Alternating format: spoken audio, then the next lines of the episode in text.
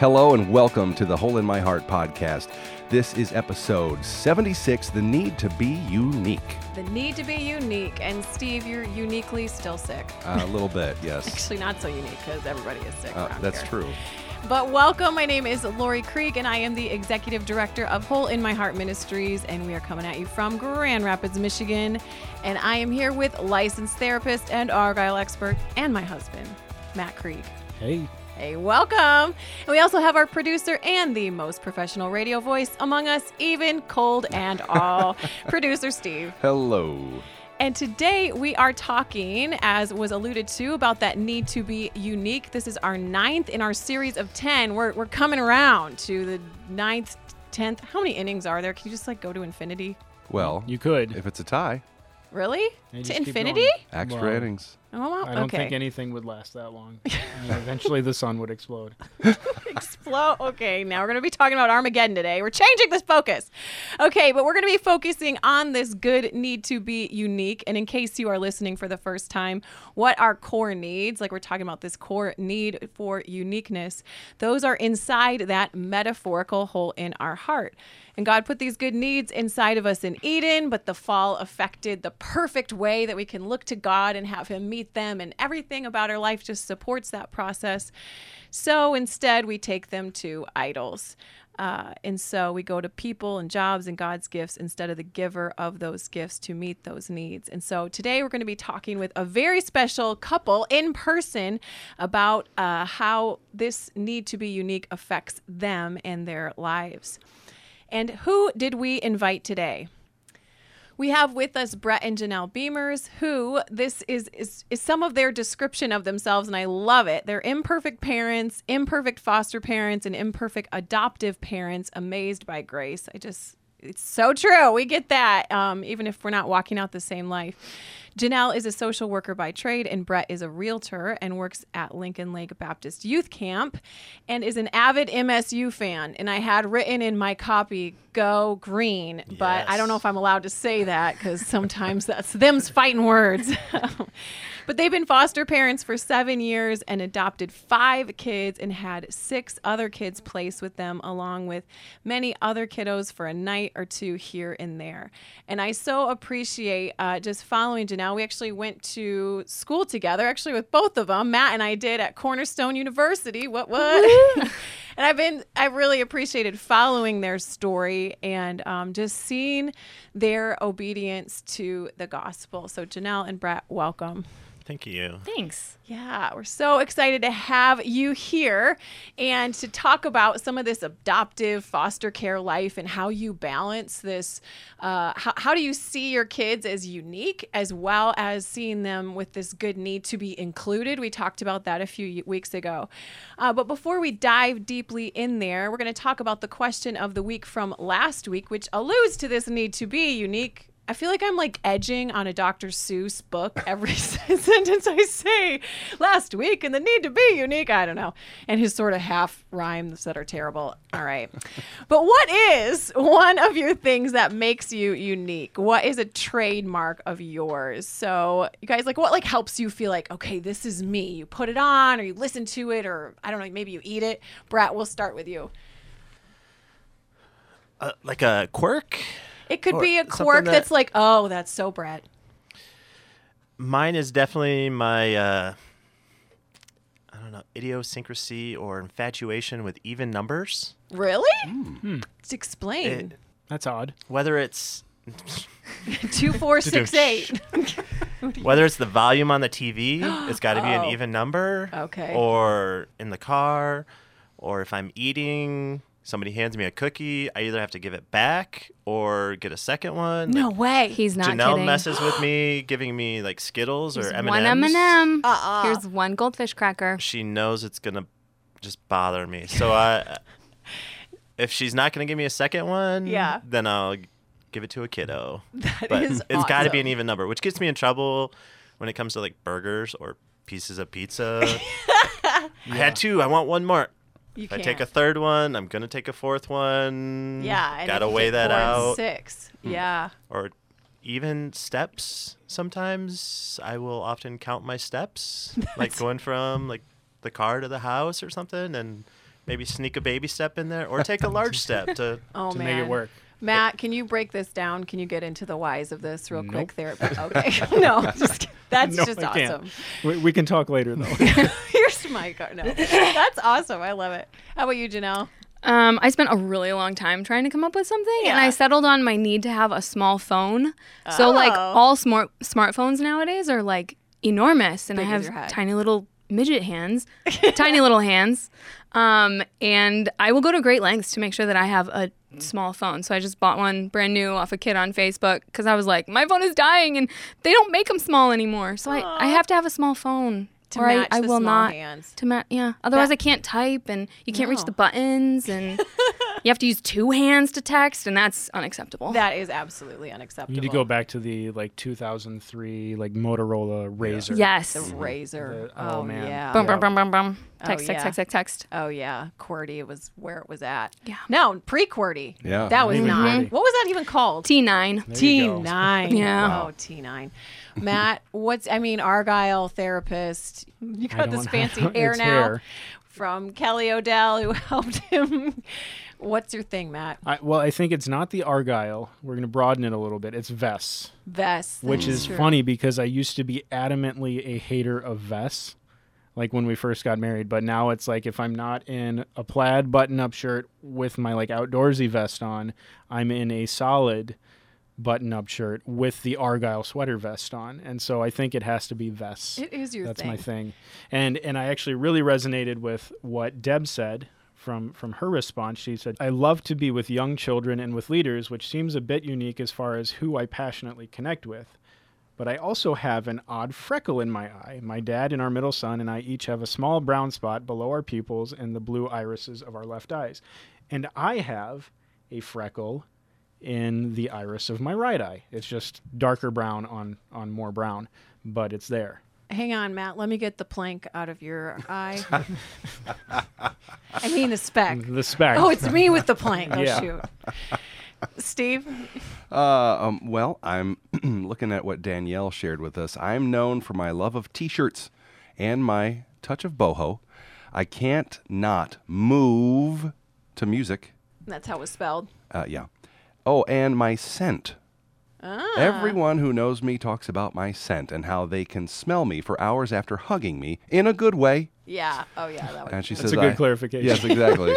I guess this explains it. She says, I've worn the same oils for almost 20 years. So is this where you're going to tell us where you're an oiler? I actually want to bring a presentation of some essential. I'm just kidding. Yeah, so I just thought that was interesting. I don't think I'm known for my scent. I hope not. No. For me, I think it's probably I'm always going to see these obscure movies, art house films and documentaries and stuff that nobody else wants to go see. And then I talk about it and annoy people, mostly my family. But anyway. They deserve it. Yes, exactly. Yeah. I can see that. Exactly. I'm like, hey, at least it's not a scent. So there's that. But it's a good scent. Yeah. I appreciated Nate. He said to me on Instagram, which if you guys want to respond to our question of the week every week, you can friend me on Facebook, Lori Krieg, or find me on Instagram or Twitter, or you can email us at podcast@himhministries.com. But Nate said, I think once someone points out a trademark of mine, I tend to want to switch it up. I like that hat you always wear. Time to stop wearing it. Don't know if it's good or bad, but just find myself doing it. But I do always like that people notice my naturally curly hair that my mom gave me. So that's really sweet, which he probably doesn't really trade that up. But I immediately asked him, I was like, are you a 4 on the Enneagram? The need to be different, because I can relate to that.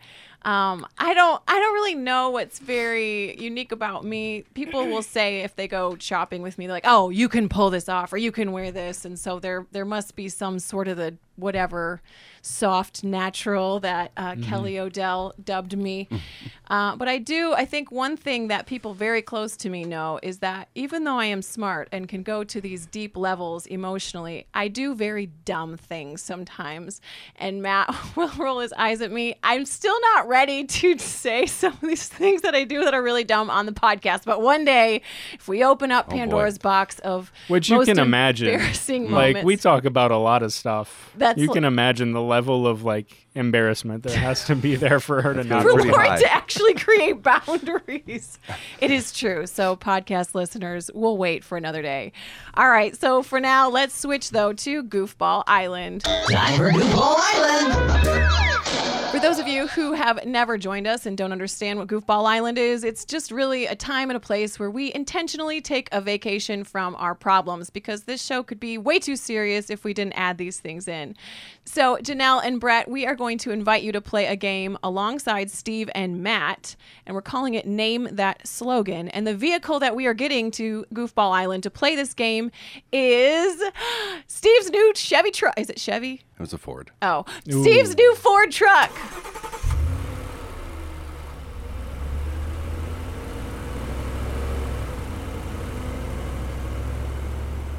I don't know their Rose's what's their fighting slogan. Words. Built Ford tough. Built Ford tough. So yeah, that is a slogan. So you guys, I am going to give you the slogan, which, and you guys are going to go ding, ding, ding.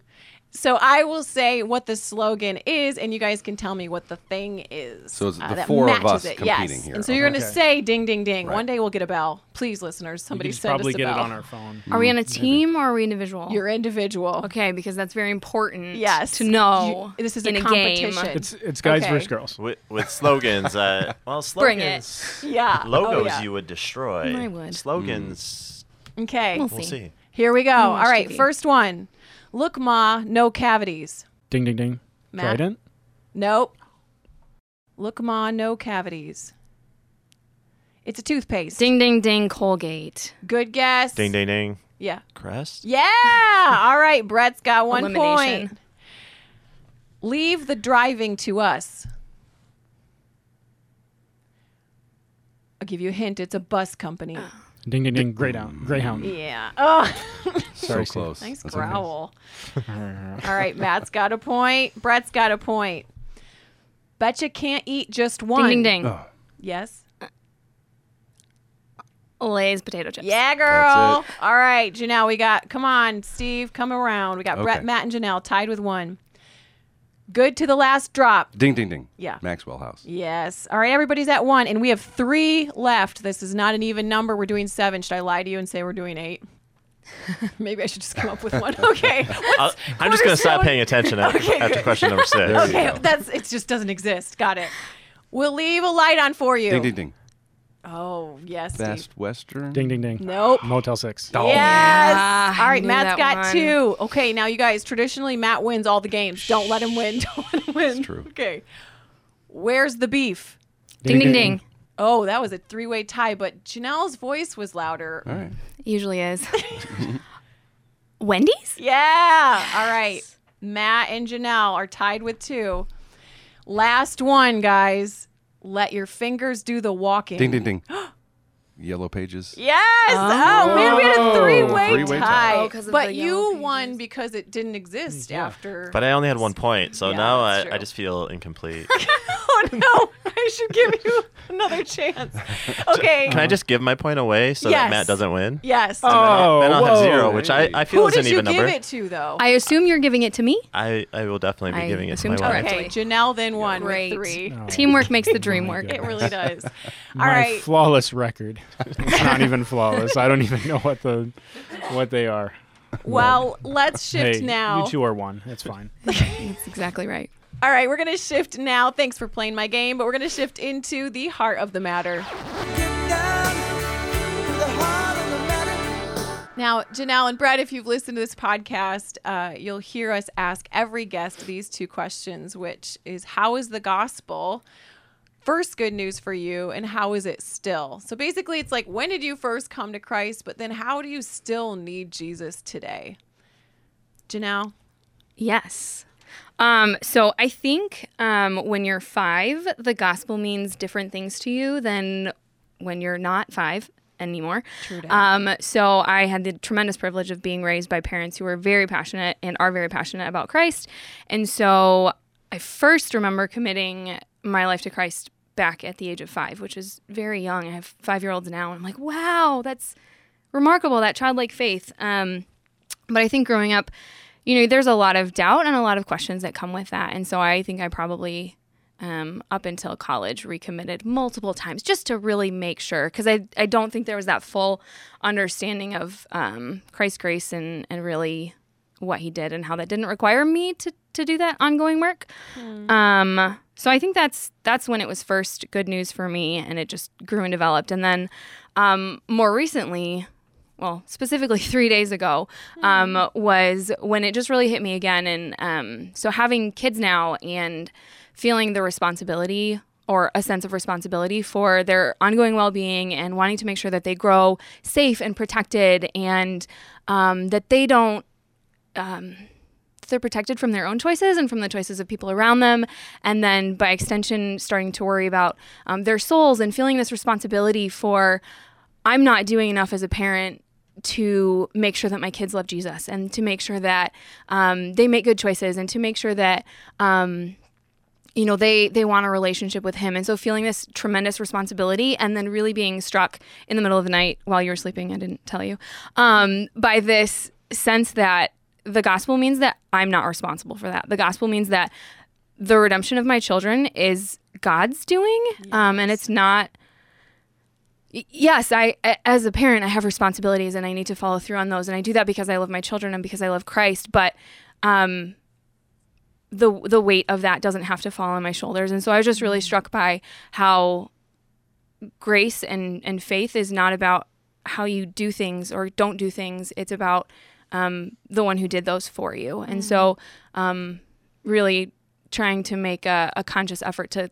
leave that all with Christ, and let him take the anxiety and worry away, so I can sleep at night, and so I can be the parents my kids need me to be. And so that was really just 3 days ago, it hit me like, this is not, the weight is not on you anymore. Like, so you can give it back to Christ. I just hear trust in God, which is such a simple phrase to say, but so hard. And there's nothing like that with feeling the weight of carrying kids, that we don't have to feel it. Brett, how about you? When was the gospel first good news for you, and how is it still? Like Janelle, I grew up in a Christian home, and we actually went to the same church for a while growing up. Aww. And the summer when I was 9, I spent a lot of time keeping my parents up at night, asking lots of questions about God, Jesus, the Bible, and really revolving around the question, why does bad happen? Like, yeah. Why are there bad people? Why do bad things happen if God is so good? Mm. Not a question that I necessarily have the answer to still. Yeah. But one evening at Awana, one of our pastors talked about Job. Mm-hmm. Which Awana, for those who don't know what it is, it's like, isn't it Baptist? Is it only in Baptist circles? But Mostly. But it's like for kids to learn about Jesus. It's great. Play games, memorize parts of the Bible. Earn badges. It's basically like Boy Scouts, Girl Scouts, with plus Jesus. Bible Scouts. Uh-huh. Yeah. Yeah. But our pastor talked about Job and just everything that happened in his life. And I was resonating with it because, like, there's bad things that happen. So many things are taken away from him, and yet God was still there. Mm. And the Holy Spirit just worked in my heart that evening, and just things clicked. It's like, yeah, bad things happen, but God is still there. Mm. And God still is watching over what's happening, and he cares, and he is ultimately in control. And he's a much better person to have in control than I am, because I screw up. Yeah. And that screwing up hasn't stopped. Mm. And to be able to always go back to, God is still there, and I am not God. It's a good reminder for me, but also the need is greater, kind of like Janelle's answer with kids now. Like, I often want to be God. Yeah. I want to protect them. I want them to just suddenly know things because I want them to know things. But I'm not God, and I can't protect them from everything. So doing the best that I can, but also making sure I'm trying to point them to God so that they can rely on him the same way that I have been growing in. That's so good. So good. And again, it's the theme of trust for you guys that I'm hearing ring out, that is brought about with the gifts of having these kids, but also the suffering that can be produced by having kids, which we can understand not at maybe the amount and quantity and magnitude that you guys are walking with, but in smaller ways. But we are, like I said at the beginning of this show, that we're talking about core needs and this need to be unique, which we define as delightfully special. So just that we all have intrinsically inside of us this need to be like, oh, I'm delighted in a special, like a positive, special way, not just, oh, you're so different. And we see this in creation, how God patterned us after his unlimited self as male and female, but then also just like none of us, we're like little snowflakes. There's no one like another. And we see Jesus we see him walking out this this scene, seeing us as unique in how he names, like he's like, I know the number of hairs on your heads, and he cares about sparrows and how he calls each disciple individually. So Brett and Janelle, as we're moving into talking about your family experience now, as a kid, how did you feel like what I call echoes of Eden, this like good need to be unique when you were kids? Oh, I'm going first again. Ladies first. Well, I think I was homeschooled, so like by default, I was already different than every other kid. So there's still like some, I'm still working through that a little bit. Yeah. But I can think back to high school, and that was when I first actually started working at the camp that Brett now works at as well. Mm. And just feeling there a freedom to be who I was and to be delightfully accepted for that, regardless of who else was there at the time. I ended up working there for several years, and I just think that was an environment, for whatever reason, however they fostered that environment, it was where you could be yourself, and you had an entire week during the summer to just kind of build relationships, be with people who are different from you, see how they were, what did you say, delightfully special in their unique way, and being appreciated and valued in my own way. I think that really grew in me just a sense of confidence in who I was, and the knowledge that it's okay to be different from other people, and it's okay to have some of the same desires and likes and dislikes and whatnot. So I think that to me is kind of probably the most significant example that comes to mind from childhood, probably. Yeah. That makes sense. And especially going from like maybe feeling not delightfully special in homeschool world. Again, we're still working on it. Yeah, it was great. I have no regrets about my childhood. Yeah. But then once going to another place and be like, okay, I both belong here, which those go together, like that need to both belong at this camp and with other people, but then also feel unique here. How about you, Brett? Like that, I guess even if you want to explore both that balance of the need to be unique as a kid, but also belong. I think for me, a lot of it was how my parents like didn't force things on us. They kind of let our natural abilities and interests kind of develop on their own. Oh, cool. For me, I was the second child. My older brother, I would often look at him and see what he was doing, and you want to be like your older brother and be cool like him. But then as they get older, you kind of see, oh, maybe I don't want to do that. But some things that I started doing were because of what he did, and my parents didn't say, no, you can't do that because he's already doing that, or you have to do something because he's doing it.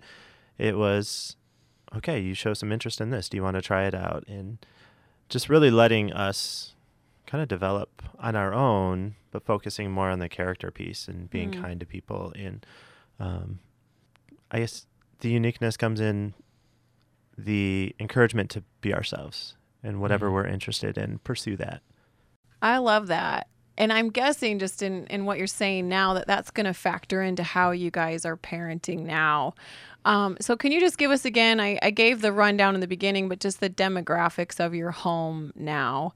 And then, we'll just start with that. Sure. So, in our home right now, we have Devante, who just turned 7 in January. Asia will be 6 in July.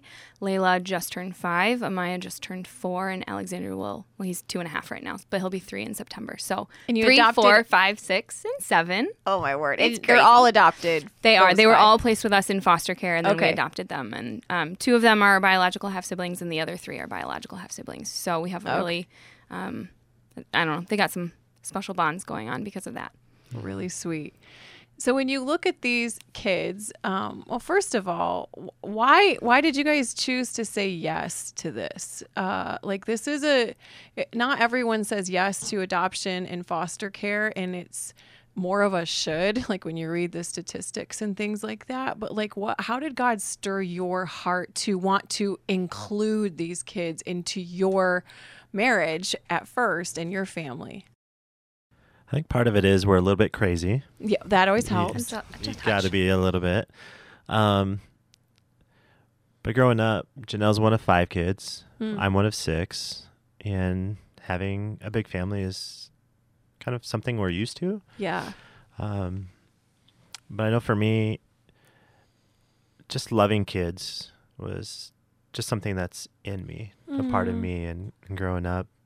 So foster care and adoption isn't something I was around a lot growing up, but as I got older and then was just exposed to people who were doing it, I was like, yeah, that's something that I would definitely be interested in and want to do. And then I don't know if I should go with our story or let Janelle share how she got to. Go for it, Janelle. Sure.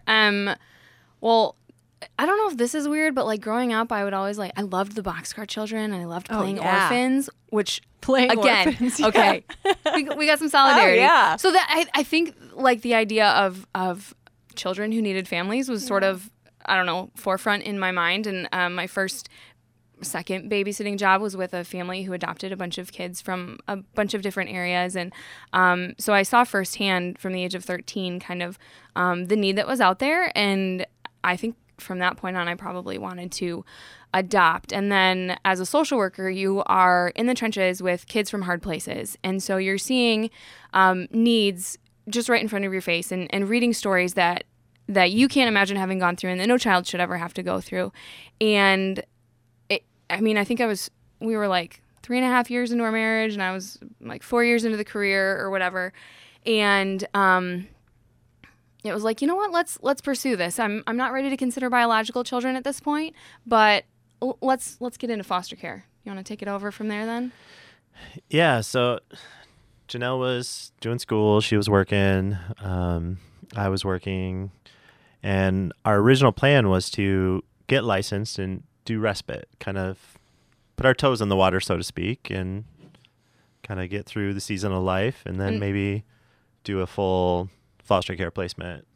I was just going to say respite in foster care is the idea that if a family needs some additional support, you're an approved caregiver.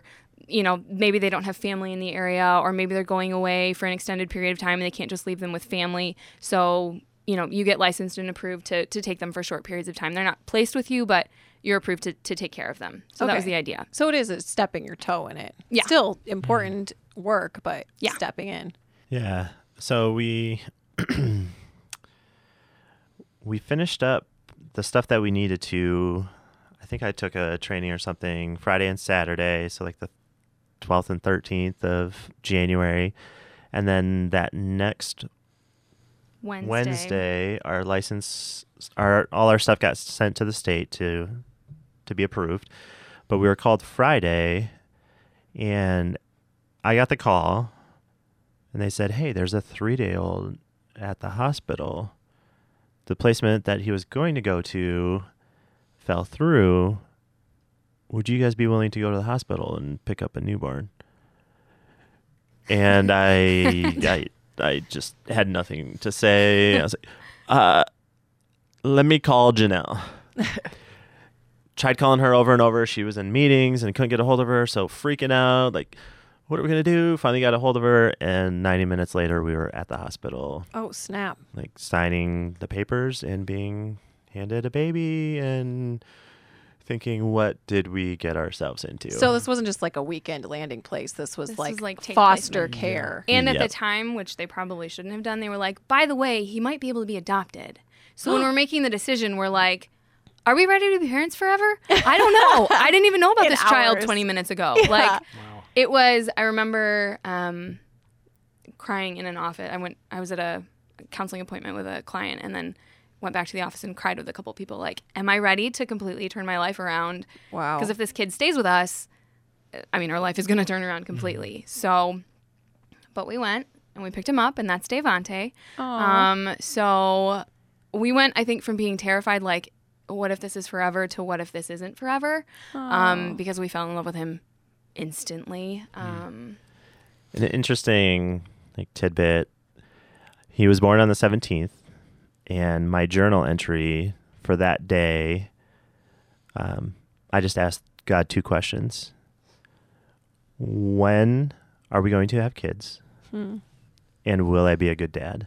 And I think, like, that's the day Devante was born.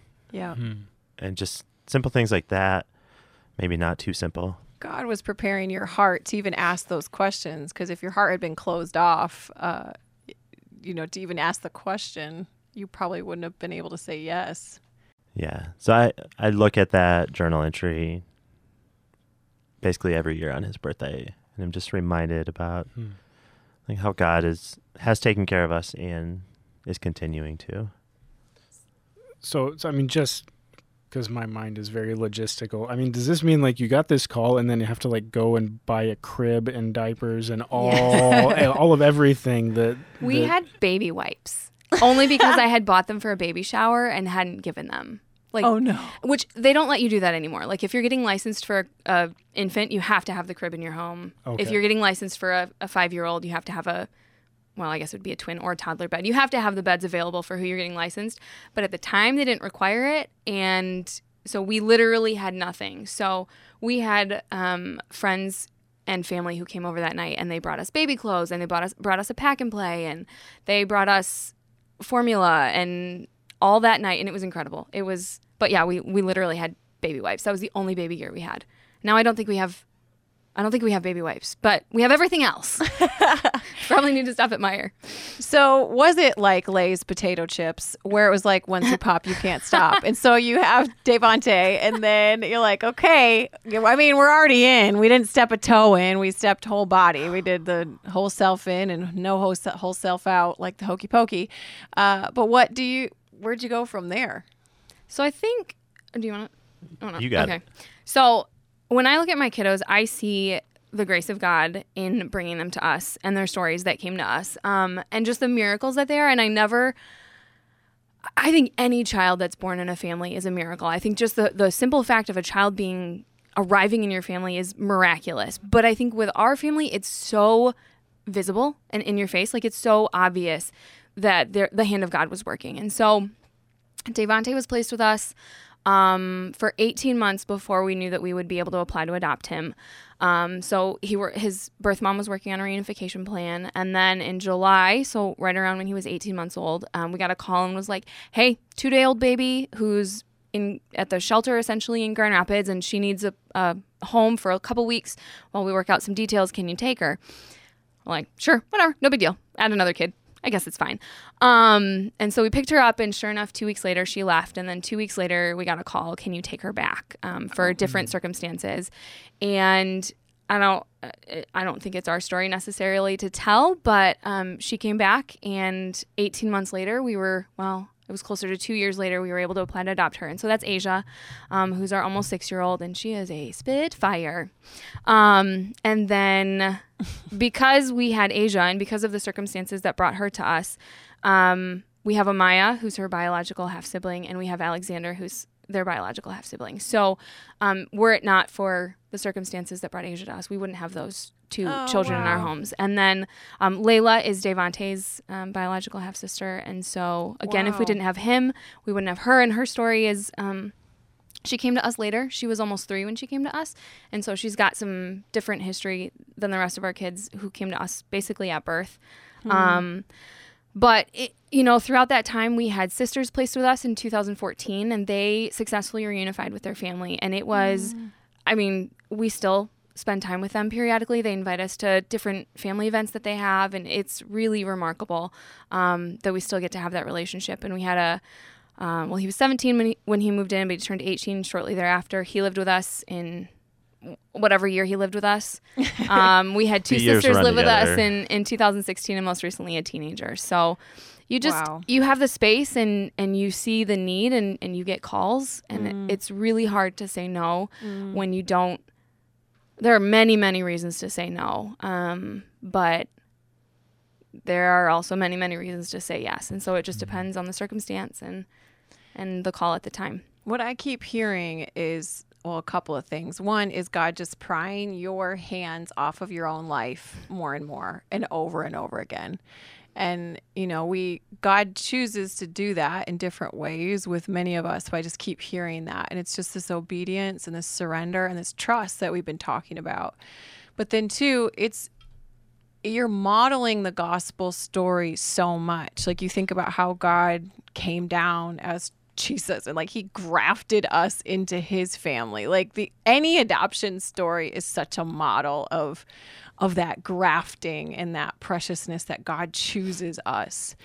So with this whole theme of like wanting to see your kids both as unique as they are, but also part of your family, which is you guys have a unique challenge in that, you know, with our soon to be 3 kids, like they know they came from us, mom and dad. But how do you manage that balance between both like you are unique and individual and yet also you belong?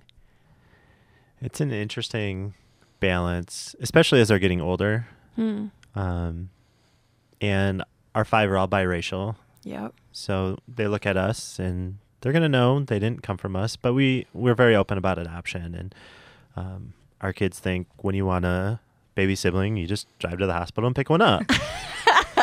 They want to know why my brother didn't adopt his son. Like, when are they going to adopt Micah? Well, they don't have to adopt him. He's their son automatically. They don't understand that. That's so sweet. Yeah.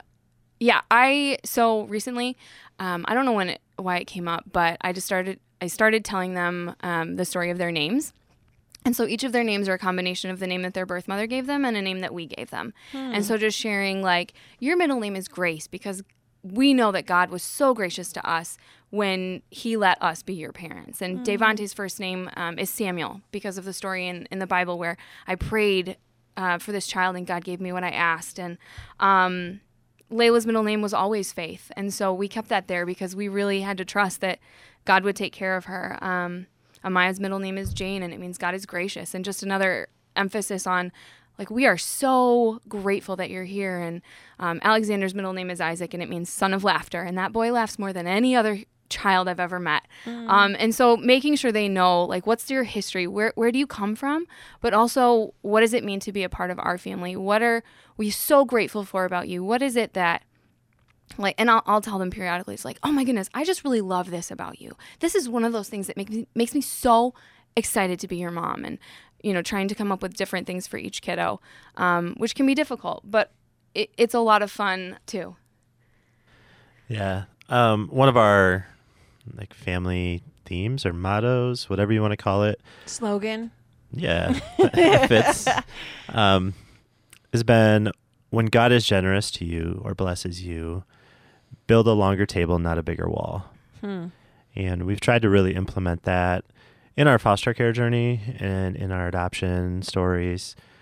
But even with our kids too, help them see like the world is not just our family, but we're part of something bigger, whether it's our blood relatives or our church family or even our work families. Our kids come to our places of employment and are loved by our fellow coworkers, and getting them out into the community and meeting neighbors. So understanding that they're a part of something bigger than themselves, but also like Janelle's been talking about, they are each individuals and they each have their own personalities. And Devante is our me monster. What's that mean? If any of the kids are telling a story about what they did at school, he's going to talk about what he did at school. And how he's so much more awesome. Oh. He's also got a very gentle heart. And he's going to be the one who, when he buys presents for somebody, is going to put a lot of thought into it. And he's already done that. And then like he's giving me stuff. I'm like, I don't know what this is. And then he'll explain why he got it and be like, Papa, you said this at some point. And so I got this because it connects this way. Aww. Like, Devante, that's awesome. Asia is, like Janelle said earlier, she is a spitfire. Yes. She is wanting to be better than everybody. Wow. At everything. So I think in that there's the balance of always letting her know, like, there's always going to be people who are better at you than some things, mm-hmm. and there are going to be some things that you're better than other people at, and that's okay, and that's special. And isn't it wonderful that God made us all different? Yeah. Because if you were better than everybody else, then everybody would be really sad that they weren't as good as you. Mm. Like, that's hard. Yeah. Layla likes to be the same as everybody else. And so with her, you have to do the opposite and let her know, like, no, you don't have to pick exactly what Asia just picked. You can pick your own cereal. You can pick your own shirt. Yeah. Like, you don't have to do the exact same thing. She's always looking around to see, what did other people pick? Am I getting the same thing as everybody else? And so we really have to work with her to so it can be things like, Layla, you get to pick first, and then Asia picks, because otherwise she's going to pick exactly what Asia picked. That's great. Those kind of things to make sure that she knows, like, your opinion is valued. We think you're wonderful the way you are, and you get to have those opinions. Mm. Then Amaya. Amaya is my princess. She comes up to me every day. Papa, am I your princess? Yes, Amaya, you are my princess. For her, the other side is, okay, you can do things on your own. Like, she's very like, Papa, do this for me, I'm like, which I probably did a lot. You do all of them. It's okay. I feel you. I get it. My girls have me wrapped around their little fingers too, so it's hard to say no. It is very hard. But trying to get her to just be more independent, not in a, like, I want to be needed by my kids. Yeah. But I also want her to have a little bit more of Asia. A little bit. Asia's got plenty to spare. Yeah. But I also love being like her papa. I love that she calls herself my princess. I love it. What I'm hearing, again, it's this balance between, like, okay, you guys, you're the same. Like, there's this equal playing field as you're all our kids, and we love you. So that's the whole, like, belonging piece. But then, too, like, kind of, I just see you, like Steve is doing with the volume on all of our mics, but just wrestling through, okay, how can we crank up this piece of their character in this person, and then maybe turn down this one while still not negating their personality with this person. And so that takes a lot of just really interpersonal insight. And I'm sure, again, what you're talking about at the beginning with just this reliance on God for insight and trust with these kids.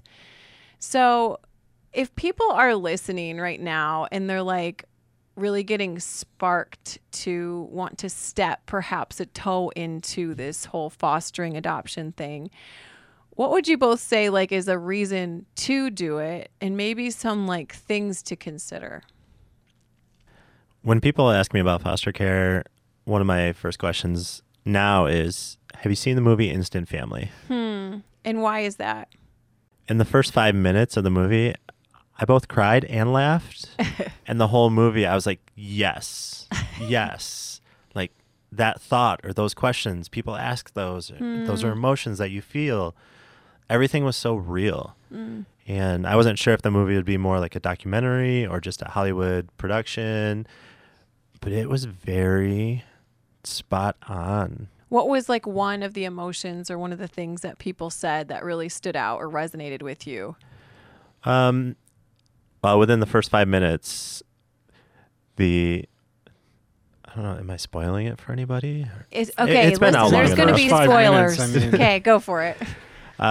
Within the first 5 minutes, the wife was on the computer looking at basically like the Mayor website, so kids up for adoption. It's not a thing. What's that? The Mayor website? So Mayor is the Michigan Adoption Resource Exchange, and each state has, I hate using this language, but a photo listing of children who need families. Yeah. And so you can go and, again, it feels awful, but you can filter by age and by gender and see what their needs are and see their pictures. And I subject myself to it on a semi-regular basis. Oh, to see who is needing family. Just to kind of emphasize, just to see who needs a family. Yeah. So in the movie. So in the first 5 minutes of the movie, the wife in the movie is on California's version of that website. Mm-hmm. And the husband's like, you're looking at it. And that scene right there we've lived that. And there's many other scenes in the movie that, like, yes, we've been there. Yeah. And I think there were a lot of scenes that made me uncomfortable because they were so true to home. So, like, I don't like that I thought that, but I did think that. Yeah. You know, you think negative thoughts about birth parents sometimes, and that's definitely something that happens. And I think that's to be expected, and it's part of the journey. But it's really difficult to watch it on screen. But it was very true, right? And there were, you know, you see the honeymoon period, and I don't think it's a honeymoon period, and it's definitely a honeymoon period. And we've lived that on more than one occasion. It was very truthful. So it's like those moments where it is, so it's like sweet in the beginning, and then you reach the point where and I've read some things about this honeymoon period because I wanted to understand, and maybe it's things that you guys are posting, but just that it's sweet, and then all of a sudden they reach a point where they actually feel safe with you, but it can go dark where they reveal perhaps some of maybe if they've walked through trauma or even just the angst of feeling maybe rejected. Is that accurate? Yeah, I think so. I think they also, they get in the routine and they want to push the boundaries. And so there's that balance of kind of what's going on. Yeah. They want to behave because they want to do well in your home. And then like you said, they feel safe with you. And then they just start pushing. So that is a question that you ask of people. Yeah. And I think just talking with people who are in it, whether it's caseworkers, case managers, or foster parents, just asking questions. And oftentimes foster parents are going to be real. They're going to answer your questions that you ask. They're not going to sugarcoat things because they understand the need for more foster parents, and they don't want you to go in with false expectations or just misconstrued ideas of what it's going to be like, because it will wreck you in many ways. Isn't there something like 240,000 kids who are needing foster and adoptive care in the United States? That's like a number that's kind of sunk in my head. Possibly. Okay. I don't know the statistic, but there's a tremendous need for foster homes, specifically for homes who will take older teens and larger sibling groups, because it's hard to find a home for like 5 kids ages, 6 to 14. It's a lot easier to find homes for little babies, us being a prime example. Right. But yeah, tremendous need for foster homes. Brett, you had the day that you brought Devante home, you said, God, like, when am I going to be a parent, and am I going to be a good dad? And then God really started writing your family story, and he had, since before you were born, like he knew what was going to happen. But is it worth it? Has it been worth it? It has. It's been hard. We have had moments of pure elation. Yeah. Our 5 adoption hearings with all our family and friends in the courtroom have been magical. There aren't words to describe the feeling of being able to officially call a child who's been in your home that you've given your heart and soul to be able to call them your child, not your foster child, but your child. It's hard to put together the understanding that without a family being torn apart, I wouldn't have my family. Yeah. And that's a constant struggle, and something that I'll have to teach my kids about as they get older and can handle it. But it's so worth it. So worth it. And not just with the kids that we've adopted, but the kids that we've had in our home and that have gone on to other places. Like I said, I look at the girls who were reunified with their parents, and I am in awe of the fact that we got to sit on the sidelines and be a part of that story. It's the redemption that happened there was, I'm left speechless, really, because their parents are, I consider them my friends, and they turned it around, and they were really able to restore their family. And the other 2 sisters that lived with us, we've gotten texts of the adoption hearing with their forever family, and the just the change that we've seen from when they were with us to now when they're with their forever family. Like, it was so hard when they were with us. It was really, really hard. Definitely one of the hardest years of our life.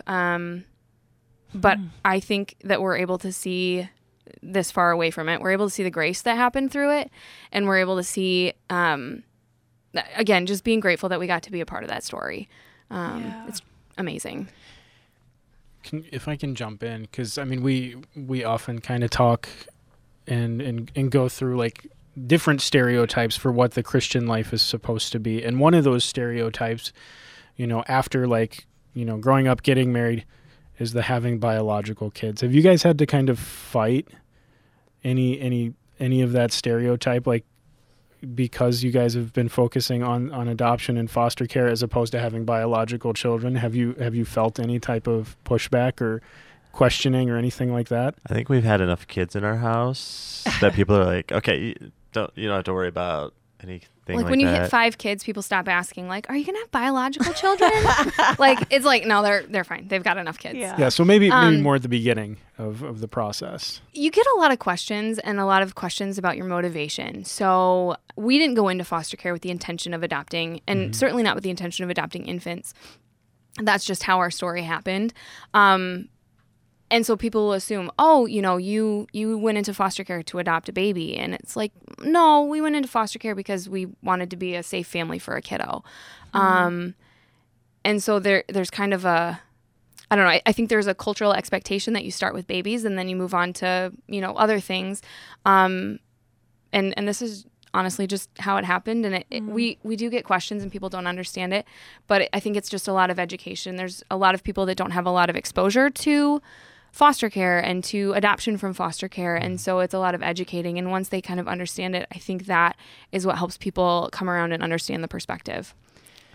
Well, you guys, it's been so beautiful. Just really, I just hear gospel all over you guys. And I hope that, you know, and we know in our, just with 2 kids and jobs, our world, it's hard for us to sit back and reflect. But I hope even in listening back to this podcast, if you guys do, I know it's hard to hear your voices, your own voices, but just the gospel is just written all over you in this, talking about these scenes in the courtroom, about just inviting people in, and even how you're talking about how you want to teach your kids, like, it's not just about them. We want to teach that, and we try to open up our doors of our home, but I'm just challenged by what you guys are doing to do it even more. And because really you're modeling how to be the church, which is this beautiful family, and really us sitting around this table, like we're each other's forever family. But you guys get to be such a beautiful model of that. So last, and maybe in 1 or 2 sentences, how can we as the church love and support foster adoptive families that are engaging this gorgeous gospel process? What do you guys need from the church? The main thing is love. We go to church and our kids act up. So bad. Oh, your face is like, really, it's bad. It's really bad. But we don't feel judged. We know our kids are loved at church. Yeah. And they're cared for. And other people will discipline them and correct them. And they have the freedom to do that. In gentleness, and obviously, you know. Yeah. Probably more gentle than we're going to be. I mean. But our church and our family, really, it's one big community. We have a village. Yeah. And Janelle's got a fairy godmother. I do. I have a fairy godmother. She brings my kids' clothes to me at work. Aww. And so the front desk lady will be like, who is that? I was like, that's my fairy godmother. She brings a real person, but she's got that name. But she's like, she's my fairy godmother. And she, I think families who know foster and adoptive families, like, be a little bit pushy. Be like, hey, I'm going to go buy your girl shorts because I bet it's really hard to keep them in shorts. They probably, like, you know, wear holes in them all the time. Yes, please do that. Please bring me a meal, even though you didn't ask if I needed a meal. I am so grateful that you just thought, I probably need a meal, and I sure do. Like, it's hard for me to ask for childcare when it's not, like, just for a date night. Like this, I was like, oh, I need childcare so we can go speak at this thing. Yeah. But we have friends who are like, you haven't asked us for childcare in a month. You need to go out. Please let us watch your kids. And so they get in and they are a little bit pushy and make sure that we know that we're loved and really appreciated by them. So they the grace that they give us, because, oh my gosh, we're so far from a good reflection of Christ. Well, but what they, we're hearing is pretty. They, they recognize it, and they accept us, and they accept our kids. And I think our church and our families are just, they're there for us when we need it. I love it. So thank you guys for modeling this. And I know, we know it's stumbly and messy, but this adoptive, really, it's just so reflective of Christ and how we are grafted into his family.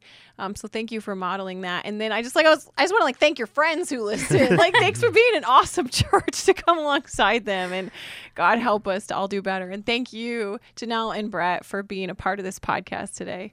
You're welcome. Thank you. Such a gift.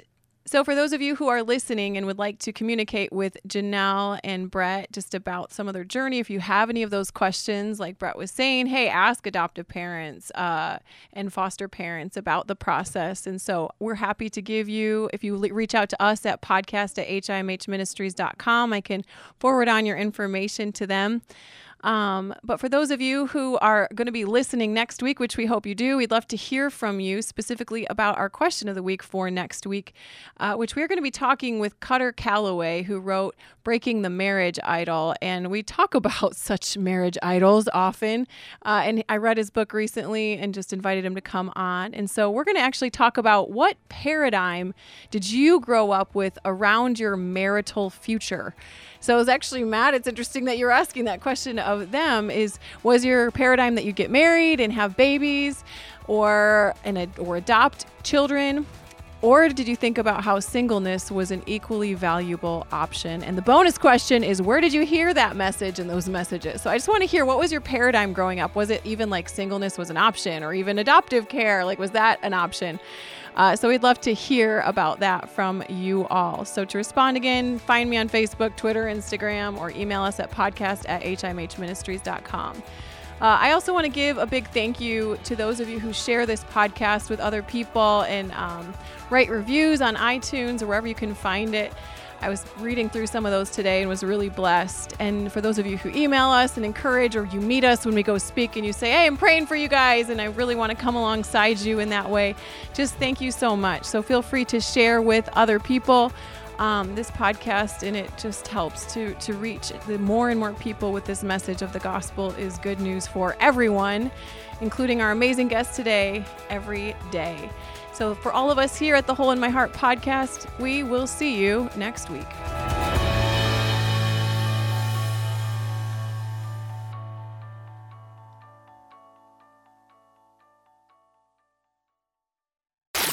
All right, okay. Brett, let's get you set here. Well, the Rockford Rams are a pretty amazing football team. I love them. Thanks, Don Bagwell, the announcer. Do you guys live in Rockford? No, I've coached there for 17 years. I was just going to ask, are you one of the coaches? Since he was 4. You've coached there since no more coaching. A little too much with. So you're not okay with all the kids. Yeah, I helped last year just for games, but. Not too much. Yeah. That's a big commitment. Yeah. Oh, I see the joy. That was a good marriage move. I'm real happy with that decision. A little bit of coercion involved. No, actually. No. We like Rockford and the fam. Yeah. But that makes sense. Kids love it. They love going to the games. I think they were the most sad when I said I wasn't coaching anymore. But that's a big everyday commitment, though. Yeah, when I was doing every practice. Oh, snap. Because practice basically started when school got out. Whoa. So yeah. Janelle would have to take time off of work to pick up the kids, or we'd have to find other people. So a lot of vacation time was used. 5 kids? Well, at the time, I guess we did have 5 at the time. You have to figure out what year it was to figure out how many kids we had. Maybe even what weekend. Yes, also that. That's still, it's hard to find sitters for that many kids from what I hear. Mm-hmm. Yeah.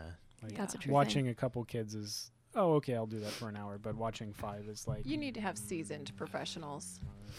Or people who don't care too much, and your kids can just run amok over them. Do you guys say what we say? We're just keep them alive. Yes, that's a true thing. I have very low standards. Yeah. If you can keep 5 kids alive, you're great. Please let me pay you. You take all my money. We're leaving. Jack with Edna? Oh, yeah. Have you guys seen that one yet? Yes. See, when you have kids, it's way funnier. And he's like, yeah. You saw that part. That part's the funniest. Yeah. He's like, great. Yeah, I don't know why I'm okay with it. And you're like, that's exactly how it is. You're like, I don't know. Why did I give him sugar and pixie sticks? And I don't know who's watching him. Yeah. It's probably not good. It's terrible parenting. Mm-hmm. All right, Janelle. Yes. I've been kind of watching your levels, but just give us a little 10 count or something. I don't know what that means. About the Rockford. But washing levels sounds terrible. Watching levels. Rockford and stuff. I don't know what I'm talking about at this point. Check, check, 1, 2, 3. That's it. Great.